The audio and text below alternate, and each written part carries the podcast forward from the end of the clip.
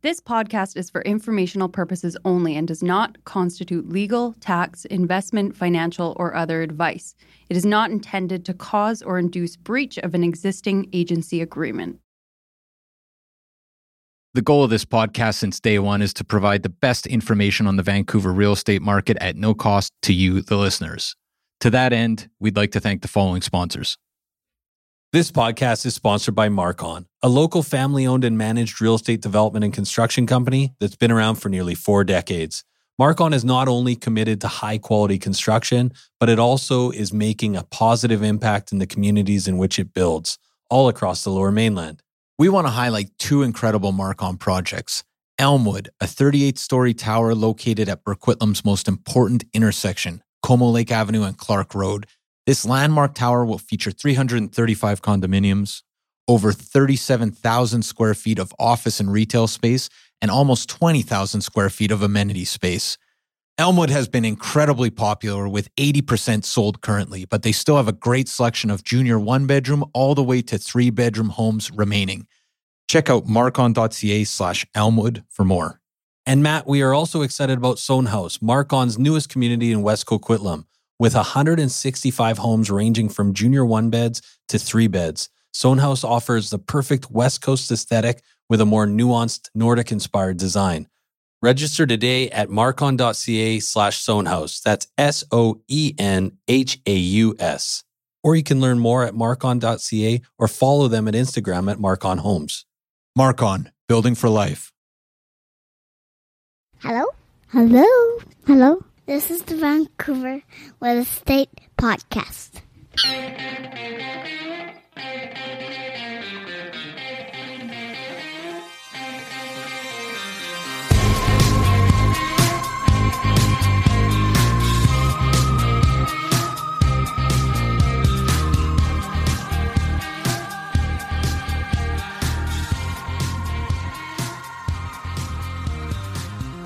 And welcome back to Vancouver Real Estate Podcast. I'm your host, Adam Scalina. And I'm your other host, Matt Scalina. And Matt, today we've got a phenomenal episode. And I'm going to start by just saying, okay, Boomer, listen up. we know got, you're out there. We know you're out there, and Happy New Year to you. Uh, we've got Laura Kusisto from the Wall Street Journal. And what's so exciting about this is Laura wrote an article back at the end of November. It actually got a lot of play on a lot of uh, forums and things that, sure. that I follow. Uh, okay, Boomer, who's going to buy your 21 million homes? Now, this is a really interesting article, basically about a slow moving crisis yes. uh, of generational change. Right. Taking place in the United States, but also applicable to Canada. Who's going to buy the boomer mansions, the boomer dream homes? Uh, Gen Xers don't have the financial wherewithal the desire, the well, need. Save, save it for the not, show. Oh yeah, okay. save it for the show. But you know what the thing is is if you're not letting an article like this at least inform your investment decisions to some degree, Really, it's it's uh, you're doing it wrong. It's a slow moving crisis. It is. It is. but but one thing that's interesting is she talks in the article about the Sun Belt and Florida. But Laura is actually originally from Canada, and uh, so she's got a she's got a line on where this applies in Canada, and also at a micro level, at a city level, which communities to watch for, which ones are tr- in trouble. It, it's a fascinating. Talk. It's super applicable to uh, Vancouver as well, and it's just an interesting conversation, one that you're really going to enjoy. And happy New Year, everybody! It's good to be back. Um, we took a couple weeks off over. December, and uh, you had a good Christmas, Matt. I did. Yeah, I spent quite a bit of the the break at your house. Actually, your, yes, your newly renovated house. It My house. Nice. We're back in. It's very exciting to be there. It lots is. of uh, lots of uh, rummy, um, and uh, we also played cards. Yeah, I, I, call my rum rummy and eggnog. a lot of rummy and eggnog. I thought you were talking about your own. Yeah, no, we did. We played a lot of cards over the holidays, and we also uh, we also uh, there was some puzzles. There Banged was out a couple kids. puzzles quick. Yeah, it was uh, no, it was relaxing. It was great, but It it's was. good to be back. It's good It to is. be back and uh, hit the ground running. The Roaring Twenties. It's been bu- busy start. It has been a busy start to the year. You uh, actually, you just had. Did you have an inspection today, or was that yesterday? You you're you're yeah. already doing deals. Well, I have an inspe- yeah, I had an inspection. This was actually great. Uh, I go to the inspection. Uh, we were looking at the common rooms, right? Because The depreciation report was a little bit older. Wanted to take a look at the mechanicals, the roof. Uh, I get there before anyone else. I Right. meet the building manager. He's there, South African guy, older gentleman. He's talking about the building, explaining, you know, how it's a larger strata and how complicated it is and everything. I said, "Oh yes, it's a sounds like it's a pretty complicated job." He says, "Nah, You, are you going to do the accent? no." He says, "No, no. I used to I used to manage a an elderly care home." He's like, "This is like assisted living." He's like, "This is what I say is a walk in the park." Yeah, that's a cakewalk. That's a cakewalk. So I said, yeah, I, I think that makes sense. You know, assisted living. I bet a lot of people have a lot of time on their hands. Sure. You know, they're watching like a hawk. Love He old says- people, but wouldn't want to do that. Yeah. And I think I got to do the accent for this part. Yeah. So I say that. He looks at me and goes, the worst, oh, the worst, mate, is the bitches. Y- Yeah. yeah, yeah.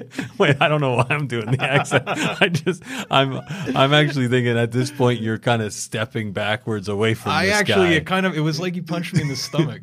Yeah, I, was like, yeah, you just I looking don't even know. blankly at him. Yeah. Uh, uh, and he, and I'm like, oh yeah, like, uh, and he goes, oh, they're the absolute worst. Right.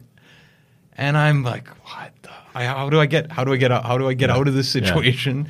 Uh, and in the and then there's like a long pause, and I felt like It's a just very the two un- of you. It's it's, it's only just the, two of us. you. Okay. And I was thinking, okay, this is like a very uncomfortable pause, right? right. You got to get out of this situation. Uh, and then he goes, "Oh, mate, yeah, just hanging them, moving them." He's like, "Listen, finally, I said, get your family to hang these pitches." Oh, pictures, pictures. yeah, yeah, that's great. Turns out he's a great guy. Oh, yeah, Turns yeah. out he's, oh, a he's great phenomenal guy. guy. The yeah. inspection went loves his wife, loves women. He's he's he's, he's, he's a fantastic guy. Uh, so shout out to him. Well, that's a that's a great story. Yeah. I, I honestly, uh, we are both horrible at impressions, but I think you, you did okay on that. Bang one. on, mate. It was. Uh, No, spot on, maybe. I think it Yeah. should have been spot on. I don't know. Anyway, I we got no we got to keep moving here. Let's Yeah. get to we got the Oakland tip this we week. do have the Oakland tip, Matt. We still have not figured out a jingle because uh, Secret does not do his job, but uh, we're just going to move forward with it. It is the Oakland tip. So the Oakland tip this week is when you're listing your home, make sure to get a staging consultant at the very least. Yes. Now, what do we mean by this, Adam? Well, here's the thing, Matt. Um, everybody fancies themselves a bit of a designer, and there's a good chance that you that you are. But uh, if it's a hobby, you know, you want to get a second opinion. And the idea when you're listing your property is you don't want to have a really specific aesthetic that is going to be polarizing. You want to make sure that it appeals to the widest market possible. So what we always do, and as part of our listing package, is we provide a staging consultation with a professional stager that we know and trust. She comes through, she makes sure that your place looks beautiful, stunning, but accessible, right? And then gives you some advice. And you know what? Sometimes their not, houses or condos are 99% of the way there and ready to be put on the market. But even if you take one thing away from that consultation, it was worth it. You know what? And and the thing is, you could have the best style on the planet, but if you've lived in a place day in and day out for a long period of time, you're missing things. You're seeing it through a certain lens. You got your peaky blinders up.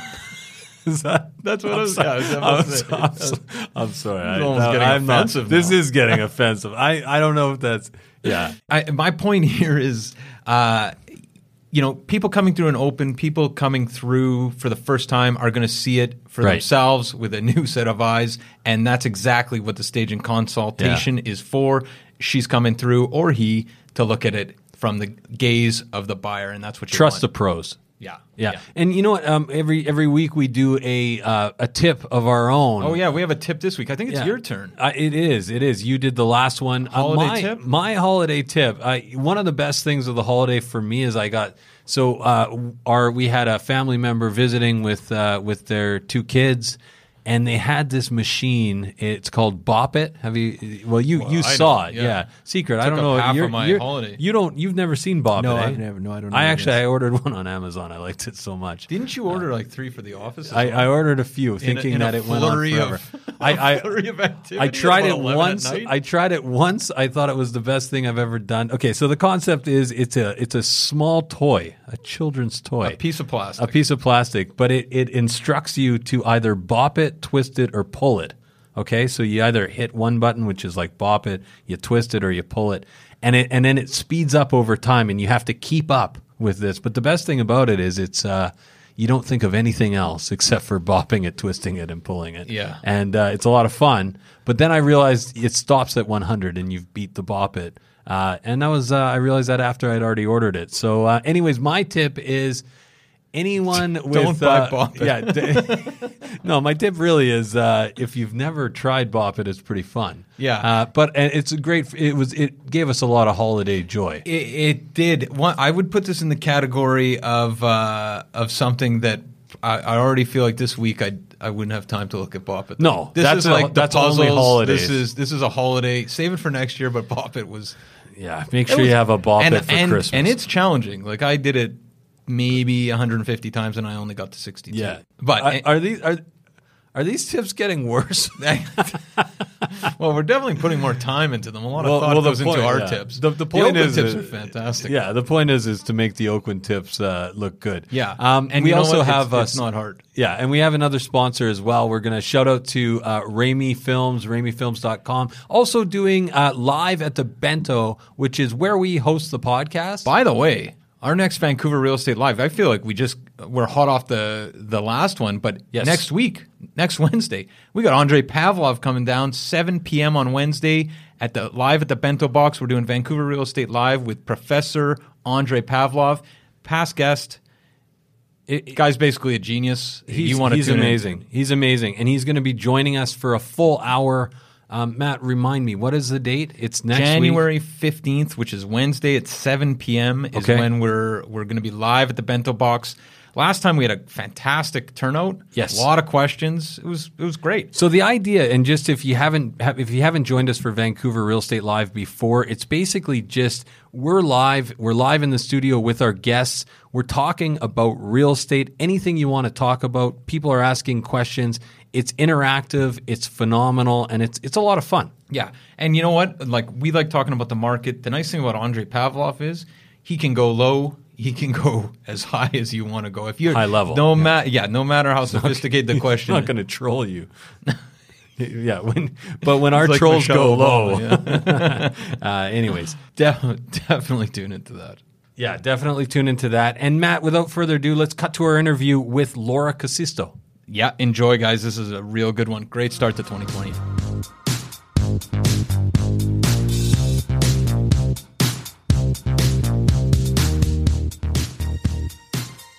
Okay, so we're here with Laura Kusisto, U.S. legal affairs reporter at the Wall Street Journal. How are you, Laura? I'm great. How are you guys doing? Very well. Thanks so much for taking the time today. Yeah, absolutely. Okay, Laura, so we wanted to have you on because you wrote a very popular article recently called OK Boomer Who's Going to Buy Your 21 Million Homes? Can you we maybe start by by asking you why why did you write this article?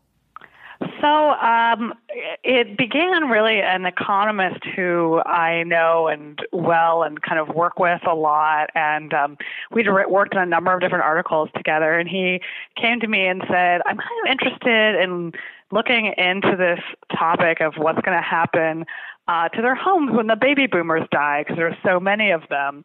Uh, do you think people will be interested, or do you think that's too morbid? And uh, I said, yes, I think people would be too it would be interested, but yes, I also think it might be a bit too morbid. So we sort of tweaked it a little bit and looked instead at just at people dying and also people, you know, moving into assisted living, moving with their children, but essentially anything that meant that they were moving out of uh, the the single family housing stock. They were selling their dream home or selling their retirement home uh, and not going to live in a home anymore. Um, and uh, not surprisingly, it just completely struck a nerve uh, with everybody from baby boomers, but also uh, Gen X and millennials because it affects it affects people of all ages. This question of all these homes that are going to come on the market, and is this going to be a great time to buy? Well, the the obvious question from there is: Is it going to be a great time to buy?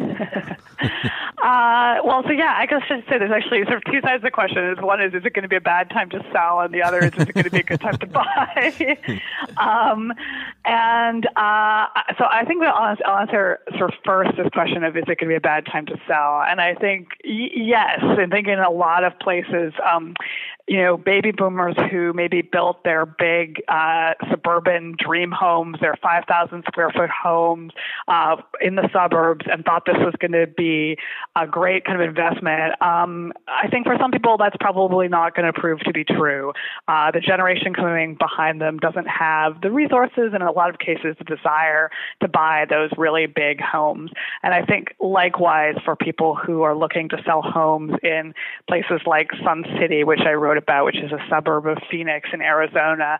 Um, these kind of suburban retirement c- communities, these like paradises for for the old. Um, that just kind of doesn't seem like it has the same popularity with the next generation. And again, so I think that's going to be a tough tougher sell. Um, and the sort of flip side of that is, yeah, I'm not sure that this is going to be a bonanza for people my age. You know, I'm in my 30s, and certainly it's been a struggle to buy a home. But you know, homes aren't going to be coming on the market in the places where I want to buy, in places like New York, uh, in places like you know Vancouver, and these really great places to to live to the same degree. Um, there'll be some, um, but I think where we're going to really see a flood uh, is in places where you know millennials millennials, Gen Xers are just less inclined to live. Can, can you talk a little bit about um, the shifting wants and needs in the housing market right now with younger generations? Yeah, so um, wants and needs is a great way to put it because I think people talk a lot about um, millennials only want to live in cities, they only want to live in walkable areas, and uh, the sort of my experience reporting on the housing market, the data I look at, there's some truth to that. Millennials are more inclined than prior generations to live in bigger cities, to live a little bit closer in. Um, but I think another way to talk about that is it's also driven by what's happening with jobs and what's happening with affordability. High paying jobs increasingly have migrated to a handful of bigger centers San Francisco, New York, Toronto, Vancouver, these kind of big cities that are real sort of magnets for talent and for business. And so people kind of have to live in these places. It's not that e- as easy to find a job in a cheaper place.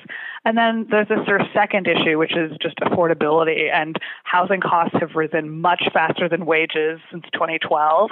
Um, and millennials are also, uh, in a lot of cases, have student debt. Um, they may not have as steady of a job as their parents. They're freelancing. Um, and so they don't have the wherewithal to buy the same kind of homes that their parents did uh, or to buy them as quickly. Interesting. So it's almost it seems like the shifts are not necessarily an individual kind of the culture at an individual level as as much as kind of at a macro level uh, kind of structural more yeah yeah exactly. Like i think people think about a lot of it as being about individual choice um, and oh those millennials are so flighty and they don't want to buy homes. But i think actually a lot of the factors that are affecting them are just much bigger than they are. It's just about a changing economy and a changing housing market. Housing has just gotten much more expensive relative to income than it used to be.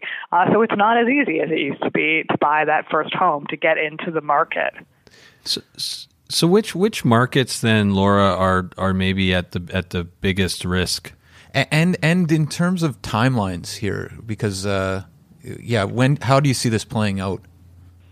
Yeah, so um, so I'll answer the second question first. We are we are starting to see it play out now already. Um, we're seeing baby boomers uh, pass away or move in with children, you know, leave their single family homes in higher numbers than um, we were seeing in sort of within the long term average. So we're already seeing uh, about, you know, 2 million people are expected this decade. More people are expected to exit the single family housing market, to age out of the single family housing market than the prior decade. So that's already a, a significant increase.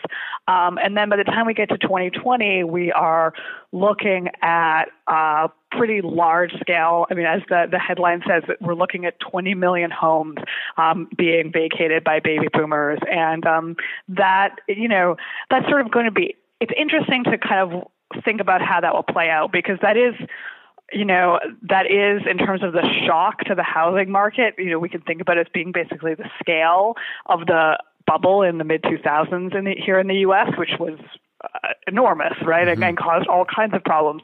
but it's going to happen much more slowly over a longer period of time. So there's some question about, you know, does the market adjust? You know, there's all kinds of bigger things that could take place. You know, immigration policy could change, birth rates could change. There's all kinds of big macro factors that could affect things. But I, I have no doubt that we're going to see some impact. There's just no way that we can see 20 million homes over 20 years um, put on the market uh, and not have that have an impact. Um, and so, in terms of the places that it's going to affect, um, I broke it down sort of in my head as I was reporting on the story into three categories. Um, and one, which is what I feature in the story is a place like Sun City, Arizona. Uh, so these retirement communities, they're often restricted to play, people who are only 55 and older.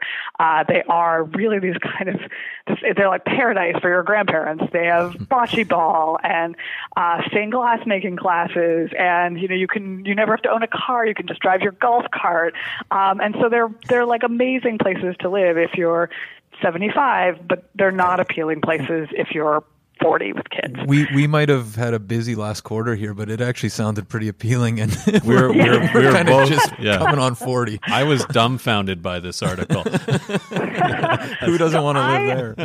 I'm just like a truth telling moment. Like I, I went there and I thought I would hate it, and I was actually like, this seems great. it's like it was, you know, it was, uh, you know, the, the cold uh, back at home, and it was sunny there, and there were like as many swimming pools you could ever want, and like it actually, like I was totally like, and people there look great. Like people there because you you're really active. Like you, there's things for you to do. You're not just sitting at home. So yeah, I think there's a lot to be said for it, but probably not a lot to be said for it when you're like 40 and you have two kids and a job, and it's, it's not aimed at that. There, there's no school. There's no there's no industry. Nothing like that.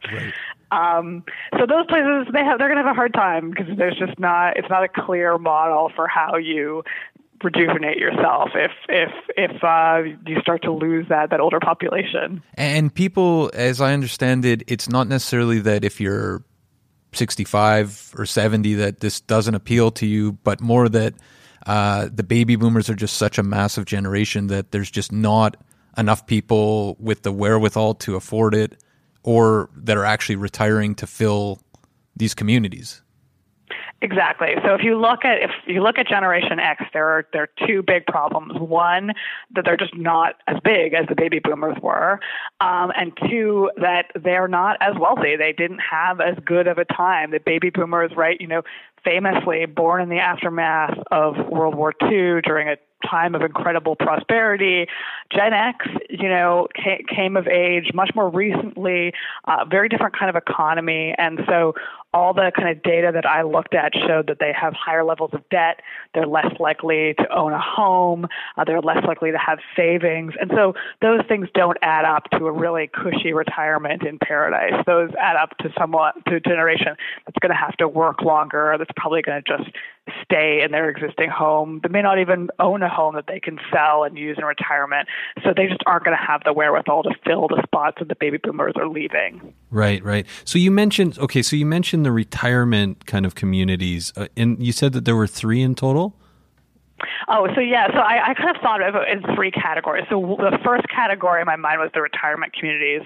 Um, the second category in my mind that I, I felt was going to really struggle, that I saw was going to really struggle, uh, would be what in the U.S. we would call these Rust Belt communities, um, and in Canada are, are probably more like sort of the center of the c- country, places like Saskatchewan, uh, Manitoba, like places with older populations and that may not have as kind of vibrant and thriving of an economy that maybe are not attracting young people uh, in the same way. And so certainly in the U.S., like what I looked at was um, places like Cleveland and St. Louis, these kind of all really places where you've had graying populations and you don't have really kind of thriving industry that's going to attract people uh, to replace older people as they move on. Um, and then the third category were kind of pockets, like these kind of mini retirement bubbles uh, in larger, more vibrant, more expensive cities. And so in New York, uh, it was the Upper East Side.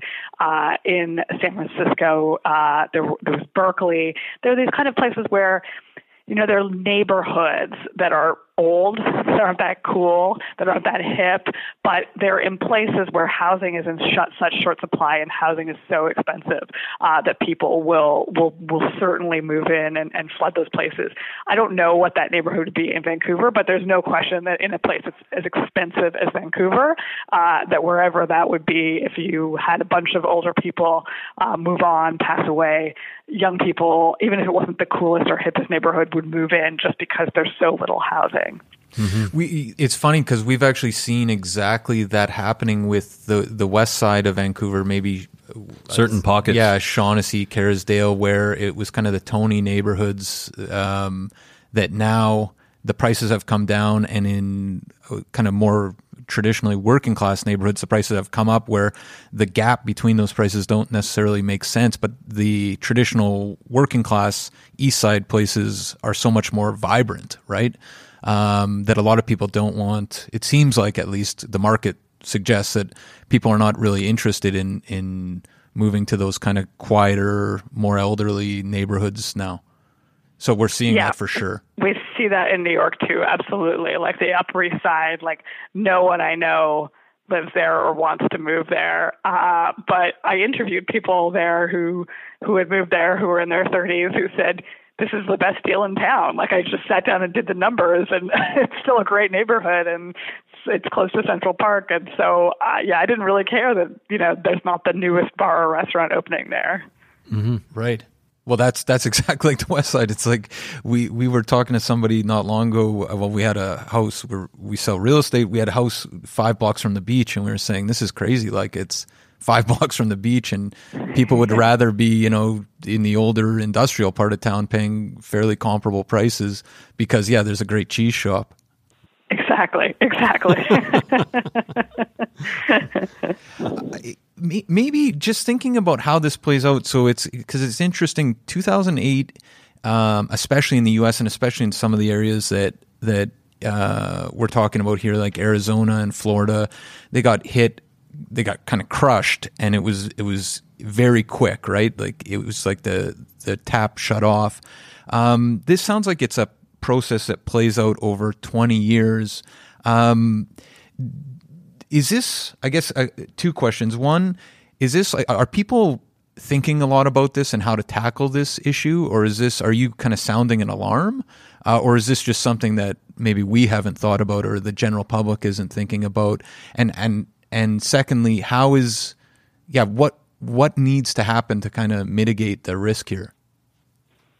Yeah, so I think one of the things that actually surprised me pleasantly when the article came out, given the kind of the kind of negativity of the article was that um, people in the leadership in, in Sun City, which is the sort of main place we feature as being kind of doomed in this scenario, uh, they did not they did not call or write and say, you're wrong. You don't know what you're talking about. You're just a journalist who's sensationalizing. They they called and wrote and said, "Hey, can we share this article uh, with as many people as possible? Can we, you know, we want to plan for the future, and this is a really useful tool for us to understand what's coming."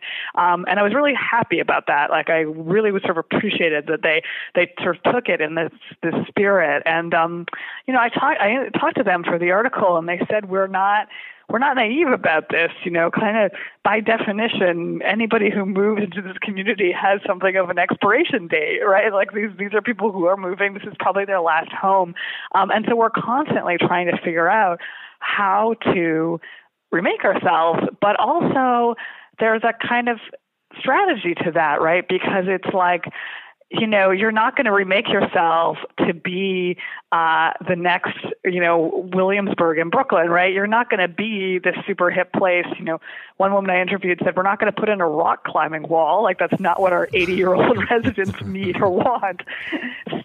So it becomes this question of like, they're kind of finding this tricky balance of continuing to evolve um, in a way that keeps attracting new people to come there and enough new people uh, without uh, without kind of losing you know who they are. And um, and I think that's going to be the the thing that a lot of communities are going to grapple with. Like there, if you are a community that says you have to be 55 or older to live here, you're going to sort of face a choice of uh, do we at some point get rid of that restriction. To, and and there was a, a place that I, I, I also interviewed where it's a new community that's under construction where they were going to make it 55 or older, uh, and they looked at these demographics and they looked at what was coming and said, actually, you know what, we're going to put in amenities and services that will appeal to those older people, but we're not going to restrict it to that. We're going to kind of hedge our bets a little bit uh, and try to attract people from different age groups so that we're not just relying on this one age group.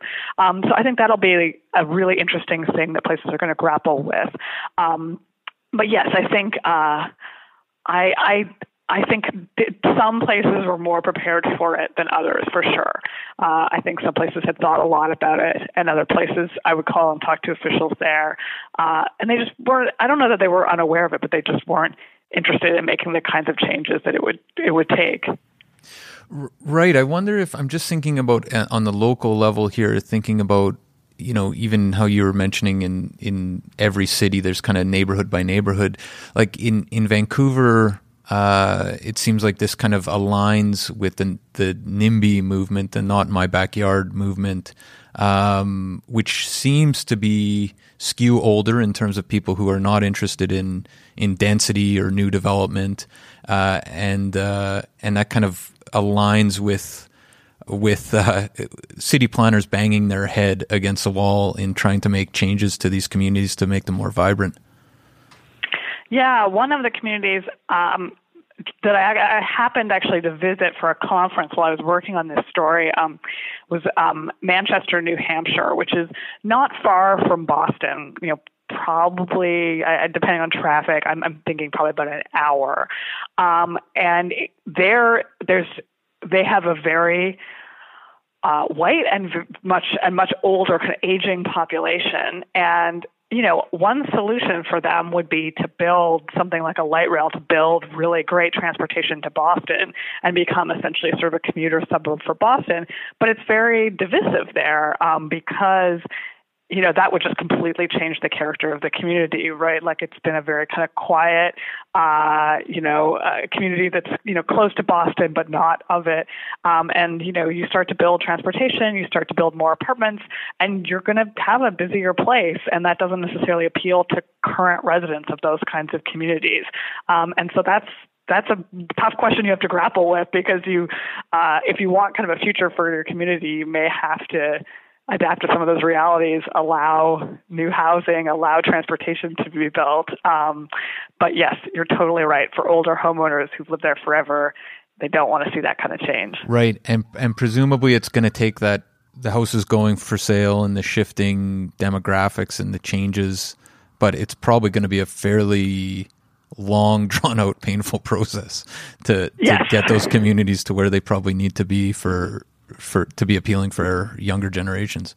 Yes, no, I think that's exactly right. I think long, drawn out, and painful are, are the perfect adjectives for that.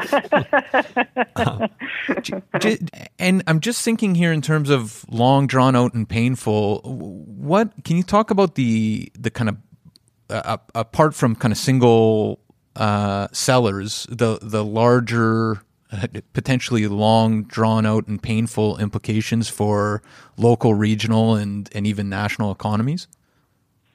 Yeah, absolutely. So I think when I was writing the story, I, I thought a lot about this, and I, I felt like I could answer the kind of the local regional question, which is I I do think that it is a challenge for these places, and you can look to uh, aging communities in the Rust Belt already to know that it is a challenge uh, if the population starts to decline, uh, if uh, home values um, start to flatten out or even fall.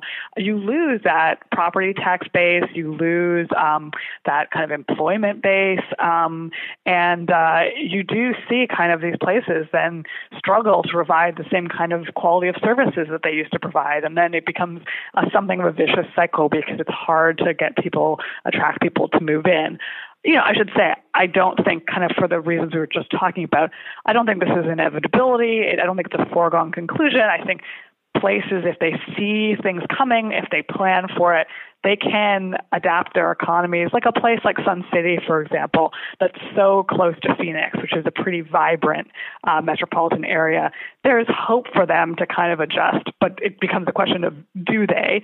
Um, and if they don't, I think you definitely do see a local economy that's likely to suffer, just as you have fewer people, fewer people spending money. You know, you know, fewer kind of affluent boomers able to kind of spend on services, restaurants, and that kind of thing.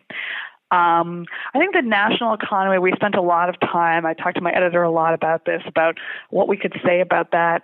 Um, that's very difficult. I mean, I, I, don't think there's any question that the aging um, of the boomers, that the loss of the boomers is, is a long-term challenge for the economy in the U.S. and in Canada. But there are so many. Um, there's so many ways that policy could respond to that. So, uh, you know, immigration is a big question. Uh, that's a very hot sort of sensitive political topic here, but just from a purely economic uh, perspective, you know, if you open the spigot and let in more immigrants, that could uh, replace um, some of the the boomers that are being lost, um, or um, you know, or it just becomes a question of you know how how does the um, you know, how does the economy change? You know, do does it become an economy that's more centered around these these centers where we talk about younger people wanting to live um, at the expense of other places? And what does that mean? That kind of inequality between cities. If New York and San Francisco are really winners in this scenario, but smaller cities are kind of losers, that's a big challenge for the economy too. Um, so I think there's that's like I think that is probably a book for somebody to write, probably yeah. not me. Like I think it's uh, uh, it's not an easy question to answer at all, um, but I uh, I think it's something people are going to be thinking a lot about and and writing a lot about. So because um, it is, it's sort of the big the big challenge right now. Also, yeah, the ec- the chal- economic challenges there, but also the political challenges because that's the the kind of inequality that is seems to be driving the divisive politics of the age, presumably, it sounds like this potentially just adds fuel to the fire. Yeah, exactly. Like I think you potentially end up, yeah, with a situation where you have vibrant cities that are also expensive cities where a lot of people can't afford to live, uh, and then cities that are affordable but where they don't have the same vibrancy and the same jobs. And um, we we certainly see that developing in the U.S. economy already, and this could exacerbate that. And that is it is a political problem. It creates resentment and misunderstandings, and uh, it's a big it's a big challenge here. So maybe we'll leave it there. We have this section called the Five Wire as well that we'd love uh, for you to stick around with the New York version. But I just had one question. We usually have. Uh, a, a, tell us about yourself section at the start, um, which we we didn't do today. But but you're original. So you live in New York City. You work for the Wall Street Journal. Uh, but you're originally from Regina, so you're originally you're a Canadian in, in working for one of the major newspapers in the U.S. in this kind of pivotal moment. Uh, it sounds like you were back in Canada for the holidays, and presumably everybody was asking you for some some sort of insight or dirt uh, from the newsroom about uh, what's going on in the states. Any uh, anything interesting? What's and we, the and goss? We, and we can edit it if there's no goss, but presumably there is. Well, I was going to think of. Well, I, I don't know what I'm allowed to say. Probably so, not. This is a confidential conversation. yeah, I'm trying to think of deep throat. Somebody don't you don't have to name names. um, yeah, I don't know. I, I, don't know if there's anything sufficiently interesting that I'm allowed to say. Sounds like an interesting position to be in, though. If you if you have yeah. a bunch of things that are not allowed to be said. yeah. Uh, yeah, no, there's no question. It's a really fun time to work at an American newspaper. I'll say that much. um, uh, so, Laura, so so you can stick around for the five wire, five quick questions, usually sure. about Vancouver, but today it's the New York edition. So, question number one is: What is your favorite area in New York?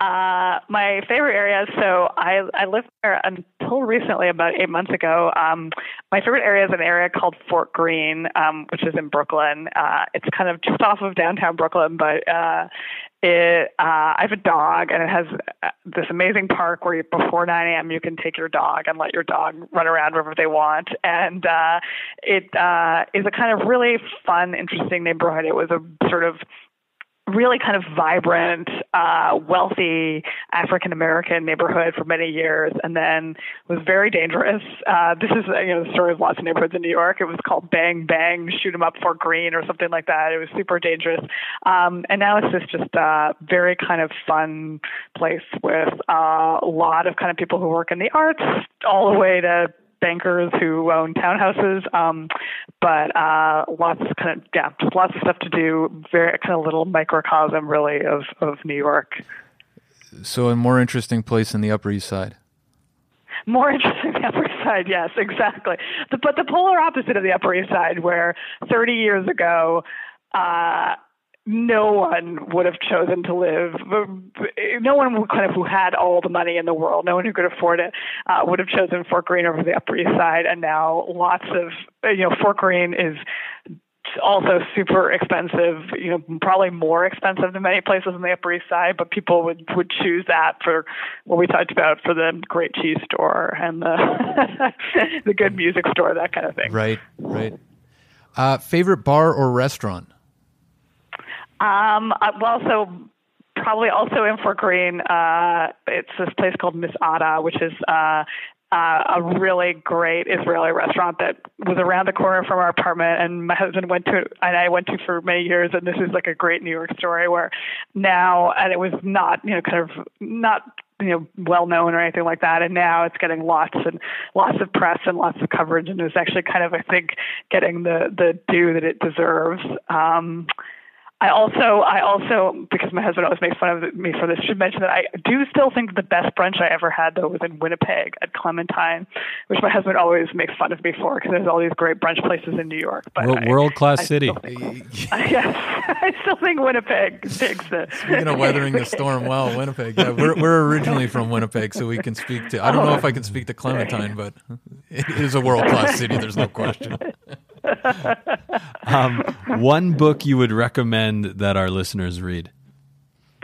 Uh, so I don't know. Uh, I don't know if this has been as popular in Canada as in the U.S. It's it's been within a certain circle super popular here, but it's a book book called Evicted uh, by a guy named Matthew Desmond, um, and uh, he spent years uh, living in a kind of lower income community in Milwaukee and writing about eviction there. And um, it is like, to me, it's just the most amazing. As someone who writes about, has been, been writing about housing and thinking about how to write about it, uh, eviction was such a hard thing to cover because it's it's not like one big dramatic event. It's just like a slow trickle of lots and lots of uh, small, small cases, small events in people's lives.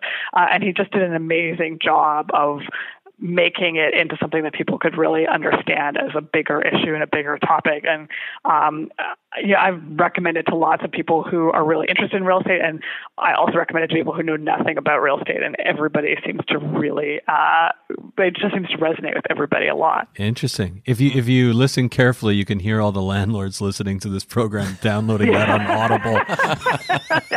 there you go. um, one one one piece of advice that you would give your 18 year old self.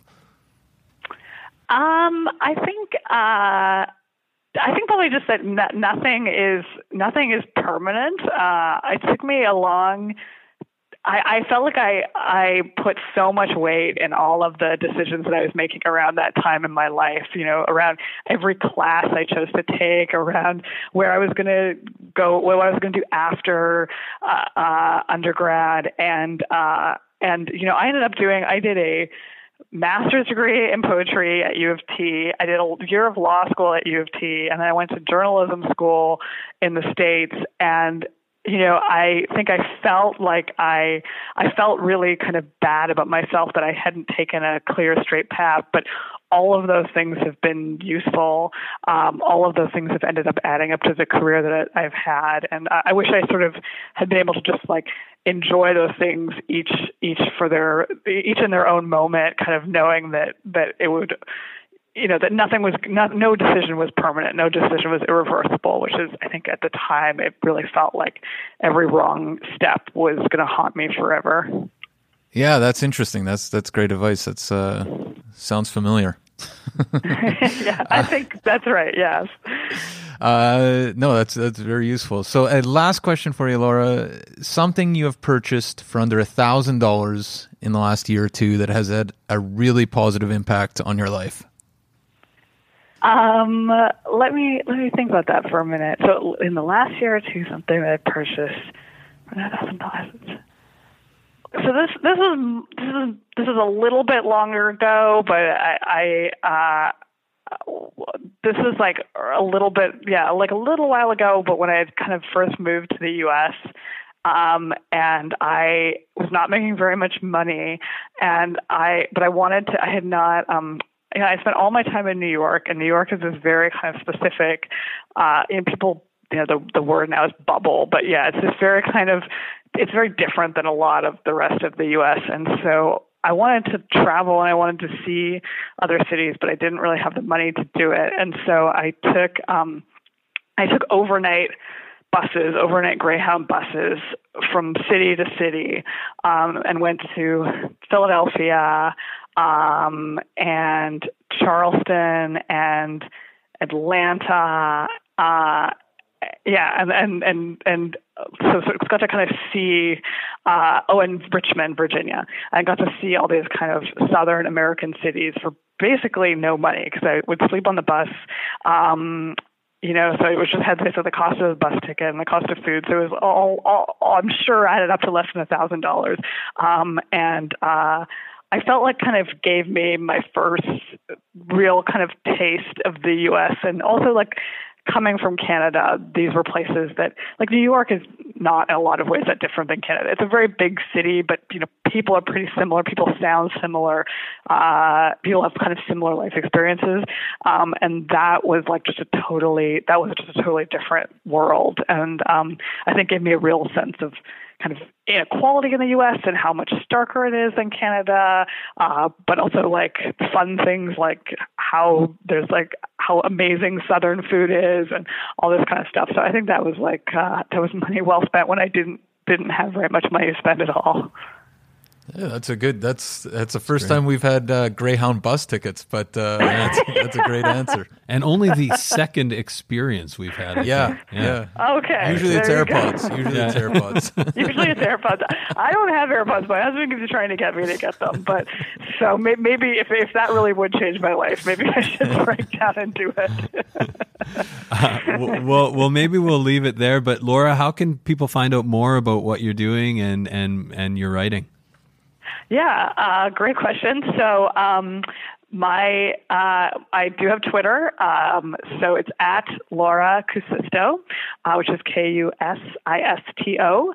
Um, or uh, you should definitely uh, check out the Wall Street Journal, and uh, there are lots of other great writers here, other than me, who are uh, writing about tons of interesting stuff. Um, and yeah, that's how you can kind of keep in touch. Do you, do you ever go back to Regina and say, I'm, I'm writing for this little publication? Maybe you've heard of it.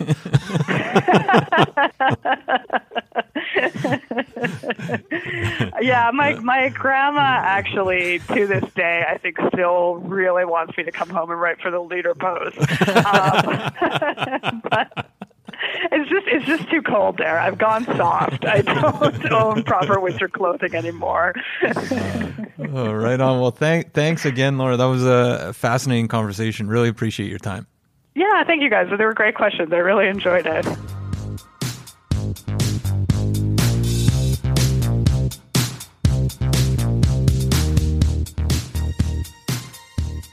So there you have it, folks. Our discussion with Laura Kusisto from the Wall Street Journal. Really enjoyed that conversation with Laura Matt, and uh, I am excited to get back to New York now. That yeah. was some insider uh, access. Yeah, that was that was uh, no, that was great. I know we yeah. For those those listening who don't know, yeah. I was I lived in New York for a bit, and uh, yeah, you spent quite a bit of time on my couch. I did. Yeah, I spent uh, three weeks. This was around 2005. Yeah. And pro tip: if you're visiting New York.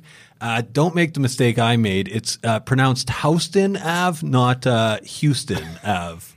Um, I so still remember when we walked in that dive bar and you yelled, "Houston, we're in the building." and then, and then at the end of the night, I yelled, "Houston, we have a problem." Uh, second pro tip: If you are in New York, uh, you got to check out Biggie Small's hometown, uh, Brooklyn. Um, I would never was really good at pronouncing names. um, anyways, Matt, what else do we have before we cut for the week? What else do we have? Uh, well, we have our website, VancouverRealEstatePodcast.com. We should say we're done with Vancouverism. We we we still We gave away our last book. we well, we might have a couple more, Right. but we're we're we're turning over a new leaf in 2020. Thank you all for the reviews. That was that was really great, and we still have a couple more to deliver. But but anyway, so thank you for that. Um, the rest. What else do we got? We got VancouverRealEstatePodcast.com. Yeah, we do. And we should say it is 2020. It's starting. The year is ramping up. Thank you so much for joining us uh, in 2019. And uh, we really appreciate you coming back in 2020. This is going to be the best year yet for the podcast. We are also available to help you if you want to buy or sell real estate in 2020. We have our goals down, our real estate goals, and what we want to we, we want to achieve this year. And really, um, your goals are our goals as well. So we're super excited about 2020. Absolutely. And if you want to just monitor a market or get on our mailing list, head over to vancouverrealestatepodcast.com where you can see things like the live wire. That's our weekly newsletter. You're going to see stats before anyone else. We got sales ratios going out like our stats are the best there's no question about that For sure. we also got that research tool private client services Matt, if you are not using PCS, you are standing still while the rest of us power walk by. You get sold prices, days on market. You basically get realtor level information at your fingertips. It's free. It's the best research tool for looking for Vancouver real estate that we've ever seen. It really, and we've tried them all. It, Yeah. It's No, phenomenal. You got to get on there. It's free on our website, vancouverrealestatepodcast.com. But yeah, other than that, just remember next Wednesday, 7 p.m. live, Vancouver Real Estate Live. That's going to be great on YouTube. And uh, Andrei if you- Pavlov. Andrei Pavlov, Wow. the, the one and only. If you want to talk about that, or buying, or selling, or anything else real estate related, give me a call at 778 847 2854 or matt at vancouverrealestatepodcast.com. Or you can try me at 778 866 4574 or Adam at vancouverrealestatepodcast.com. We also got that secret line. Info at VancouverRealEstatePodcast.com. Nice. I don't have anything to say about that. That was pretty good. Have a good week, guys. It was all a dream. I used to read Word Up magazine. Salt and pepper and heavy D up in the limousine. Hanging pictures on my wall. Every Saturday, rap attack Mr. Magic Marley Marl. I let my tape rock to my tape. 2000 Faces for Radio. Subscribe today.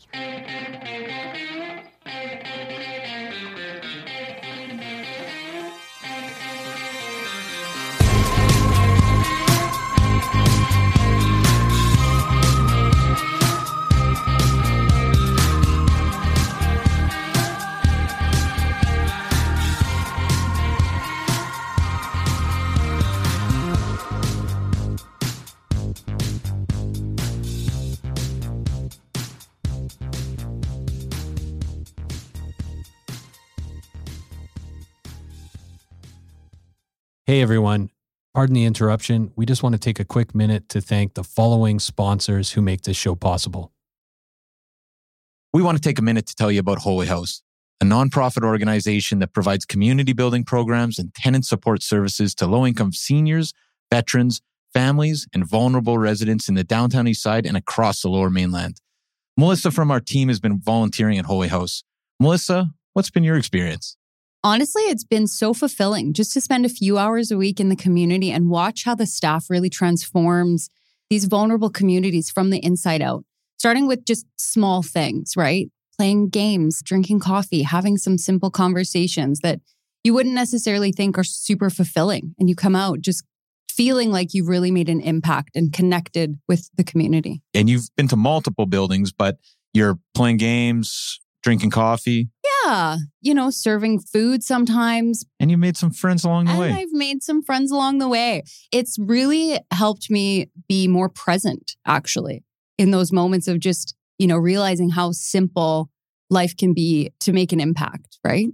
Fantastic. And if you want to learn more, you can definitely check out Jenny Conkin, co-founder of Holy House, who is a past guest fan favorite on the show, or head over to holyhouse.ca where you can donate or volunteer. And they're looking for both donations and they definitely like volunteers. That's holyhouse.ca.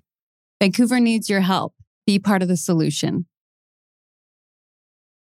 We are also sponsored by Oakwyn Realty. This is our real estate brokerage, best brokerage in the city, hands down. If you are in the industry, a new agent, an aspiring agent, somebody just looking to make a change, new culture, new energy, new resources, head over to oakwyn.com slash join, type in VRP 2020. That's oakwyn.com slash join, type in VRP 2020. Not only do you get to meet Michael Morgan and the gang, the big wigs over at Oakwyn, you get a huge incentive for first going to oakwyn.com slash join, typing in VRP 2020.